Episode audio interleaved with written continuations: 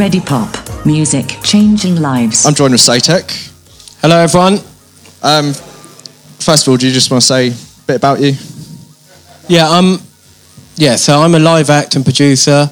Um, do a lot of touring, touring around the, touring around the world, really. Um, you know, signed to uh, RNS and uh, Carl Cox's Awesome Soundwave. Yeah, just uh, play play live techno. Nice. And we're here for 909 Day. So, do you remember when you first heard a 909? Or at least knew it was a 909? So I'm sure when I was growing up, I heard it a lot and I didn't know about it. Um, but you know, I was, you know, I I got into house and techno really young and electronic music, so I was kind of aware of the 909 quite early on. I was, you know, into music production and stuff. So, um, so I think, yeah, I mean, it was probably when I first heard, you know, an acid house record or you know Detroit techno record. And um, looking back now, I, I, the machine is what 30 years or so old now, 40, pushing 40. 40. Yeah.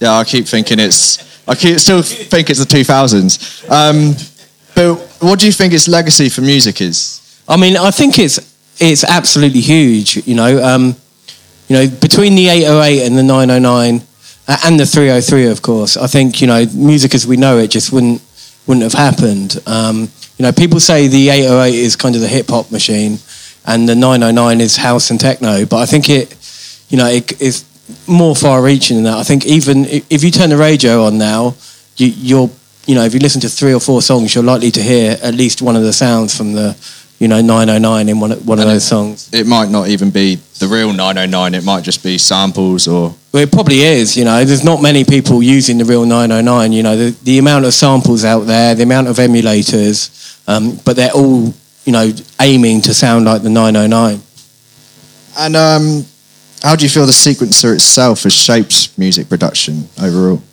I mean i think you know again um, it it's the way that we work nowadays. You know, that is shaped the way that electronic music is programmed, and you know, people shift. You know, especially from 80s and 90s, um, before people could, you know, program everything on a computer. This was the way that you program all electronic, all, all, all beats as well. I mean, because you know, obviously you had different sequences for you know melodic instruments and stuff like that, but all beats. And now you know, since there's been that massive boom again in hardware, it's just as important today as it was was then. And you've had this machine on what a month or two from us now. Um, has this been your first time playing one? It well, actually, the first time playing one with uh, 99 was when I popped into the Readipop Studios last year, and I had a little jam on it. That was the first time that um, yeah, that I actually played on one. So apart from that, yeah. Has anything surprised you? I know you've spoke before about how nothing was syncing, and now that's become your your master clock. I mean, that didn't surprise me to be honest. you know, it's an old machine, um, so I wasn't expecting it to, um, you know, work exactly as it said it would. And I, what I found really funny is in the manual it says. Um, put a MIDI cable into the MIDI in, input and it will sync perfectly. They're, they're, the actual words in the manual, and and it never did that anyway. So, yeah. um, so you've used the sounds your whole musical career. What has been the biggest benefit of using the actual machine, and what's been the downfall in comparison? So I, you know, the actual machine has, you know, the, the layout of, you know, the knobs and stuff, and having the, you know, the tune and you know the decay and all that kind of stuff laid out. Um, it, it becomes an instrument in itself. And when you're using the emulations, you don't really get that. I mean, obviously on my hardware, you know, it's got knobs and faders on it, but you know, they're not set in stone. So just being forced to work in the 909 way was pretty refreshing, I think. Is that limitation so you, you you're going to be performing a piece later at Turtle. Has that limitation changed the way you've written or performed, or? Well, I've always used a lot of hardware anyway, so you know I've I'm kind of used to limitation, and every bit of kit's got its own limitation. But obviously, this is uh, you know quite an old bit of kit, so it's got a lot of limitation. So you know, one thing I would say is that you know all the other all the drums are really good, but the kick drum you know, unprocessed is not strong enough for, for you know techno nowadays, for example. Um, so um, you know, I, I, I will be using the kick drum at points, but when I bring in one of my kick drums that I've designed, you can just hear there's a lot more kind of kick and oomph to it. And um, you're going to be performing with your usual setup. Has it been difficult integrating this, or have you had to change things around, or how how is it working? So I really, really did not want to use a 909 as the master clock. um, so I tried every other way of syncing it up to, um, you know, to, to my hardware uh, as the slave. Um, I had it. Uh, uh, firstly, I just put a MIDI cable out of my 77, 707 into the back of it. That didn't work. It just froze. And I was like, okay, let's try DIN sync. So I borrowed that sync box, box from you, and it froze again. So um, I have, I am using it as a master clock. Fingers crossed, it will run smoothly. Um, I did have it running for about an hour as a master clock in my studio, and it didn't go out of sync. So I think you'll be all right. Fingers crossed. I mean, what's the worst that can happen? And um, so now we, we did a 303 event as well around the 303, and uh, Saytek used the 303. What have you preferred? What I know you found some downfalls with the 303 as well, but overall, what's been your preference? I mean, the, uh, they have, you know, there is no preference. They work together. You know, um, you know, the 303 does acid and this does drums. You put them together and you've got acid house, you've got acid techno, you've got all those, you know, those those uh, you know foundations of electronic music and the rave scene and everything that came afterwards. So um, I don't have a favourite. Um, they're both sounds that I use a lot. I do use the 909 sounds more than the 303 sounds because you know, I do use acid in my sets, but yeah. it's not pure acid. So, you know, I use other syn- synthesizers as well, but most of my stuff you will hear, you know, at least uh, one or two 909 drums in there. Has the workaround been, other than it being the master clock, has the workaround been easier with the 909 than the 303? Yeah, because the sequencer is just, you know, it's a little bit newer than the 303, so the sequencer just makes more sense. A sequencer on the 303 is mad. I mean, it's great. The reason that uh, you know people came up with such creative stuff is because they, they didn't know what they were doing with it. so they're like putting you know you ha- the, the way you program it means that you know happy accidents happen. Whereas this is pretty precise. You know what you're doing. It's easy to to program. Yeah. Um, that's all the questions I have, but I do have a wireless mic, so I'd rather you guys be able to ask Saytek a few questions. So Abby's got the wireless mic just there. If anyone has a question, there you go. No, I'm just wondering if you're using it as the master clock, does that mean it, it doesn't stop for it, your whole set? It doesn't stop. It can't stop. Uh, no, yeah. well, I mean, it shouldn't stop. Whether it does or not, let's right. uh, let's see. Okay, brave.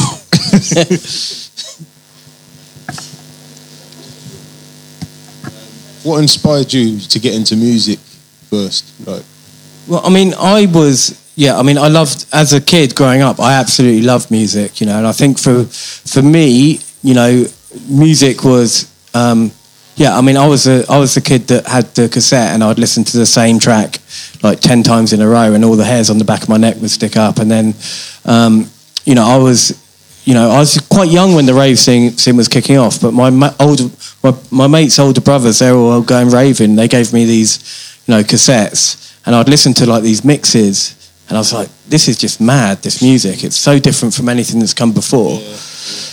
And I was quite geeky as well, so that, you know, that, you know, I was programming computers and stuff like that. So that idea that you can actually program music as as okay so you started programming computers before yeah, i mean basic stuff i mean i was i'm talking like i was eight i was you know wow. we're talking about bbc micro yeah, so you know i was working programming bbc wow. basic you know that kind of stuff cool man. Can I follow on from that and say, has it always been electronic music? I love all different kinds of music. You know, I love so much different music. But for me, um, my, you know, I, electronic music is. It, it, I think uh, for for the time that I grew up, it was something that was really a big part of our generation. And you know, um, going out clubbing in the '90s and stuff like that was it was life changing, and and it, it felt, you know, it was music that we got that our parents didn't get, you know, and, and that that for me was, you know, at the time as a as a teenager or whatever was was really big, and I think, um, and, you know, I love all different kinds of music, but I get the same feeling off listening to a techno track on headphones as I do, uh, you know, listening to a, an acoustic guitar track, but also, you know, getting dan- you know, dancing, lost on the dance floor for hours. Uh, you know, I love that as well. Any other questions? So I think it was my ninth or my tenth birthday. I got a TR five hundred five. Have you still got it? Uh, no, um, a lot has happened since then, but we won't go into into those details. Right, so Saytek is now going to give us a little sneak peek of later. So feel free to come up and have a closer look because he'll be on stage at Turtle. So this is your chance to get a view as to what he's going to do. So yeah, take it away, Saytek.